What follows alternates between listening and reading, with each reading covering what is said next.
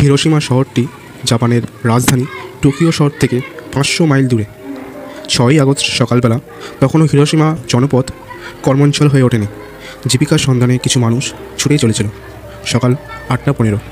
Hiroshima নগরীর উপরে ছুঁড়ে মারল পরমাণবিক বোমা, লিটল বয়। মুহূর্তের মাঝে সব কিছু লণ্ডভণ্ড হয়ে গেল। ধ্বংসের লীলায় পরিণত হলো গোটা শহর। হিরোশিমায় বোমা বিস্ফোরণের স্থানটি ছিল বাণিজ্যিক ও অফিস আদালতের স্থান। বিস্ফোরণের সাথে পাঁচশো মিটার বৃত্তের মাঝে আলিশান দালান চোখের পলকে ধ্বংস। হিরোশিমার বর্তমান অবস্থা।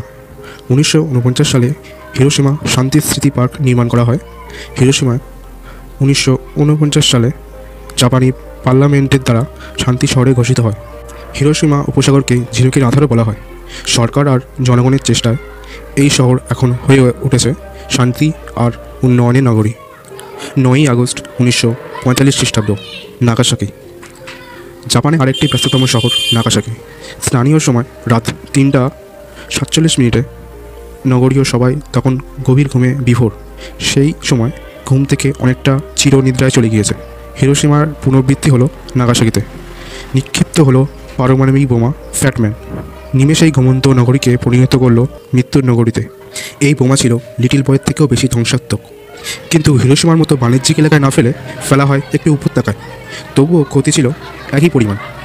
আমেরিকার নির্মমতার কথা জাপানিরা কখনো ভুলতেই পারবে না।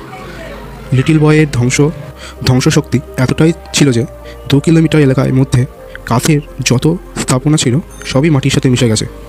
চোখের নিবেশে পুড়ে ছাই হয়ে গিয়েছে শহরের অধিকাংশ স্থান। ছেষট্টি বছর পরেও হিরোসীমা নাকাসাকি শহরে মানুষেরা তেজস্ক্রিয়টা ঢকল কাটিয়ে উঠতে পারেন। এখনও পর্যন্ত বিকলাঙ্গর শিশুর জন্ম হয় এবং প্রচুর রোগ ব্যাধি সম্মুখীন হতে হয়। হিরোসীমায় ওই বছর শেষ পর্যন্ত মানুষ মারা যায় প্রায় এক লক্ষ আশি হাজার মানুষ আর নাগাসাকিতে মারা যায় প্রায় আশি হাজার মানুষ। তো দেখা হচ্ছে পরের ভিডিওতে। অ্যাঙ্কার মতো, বাই বাই।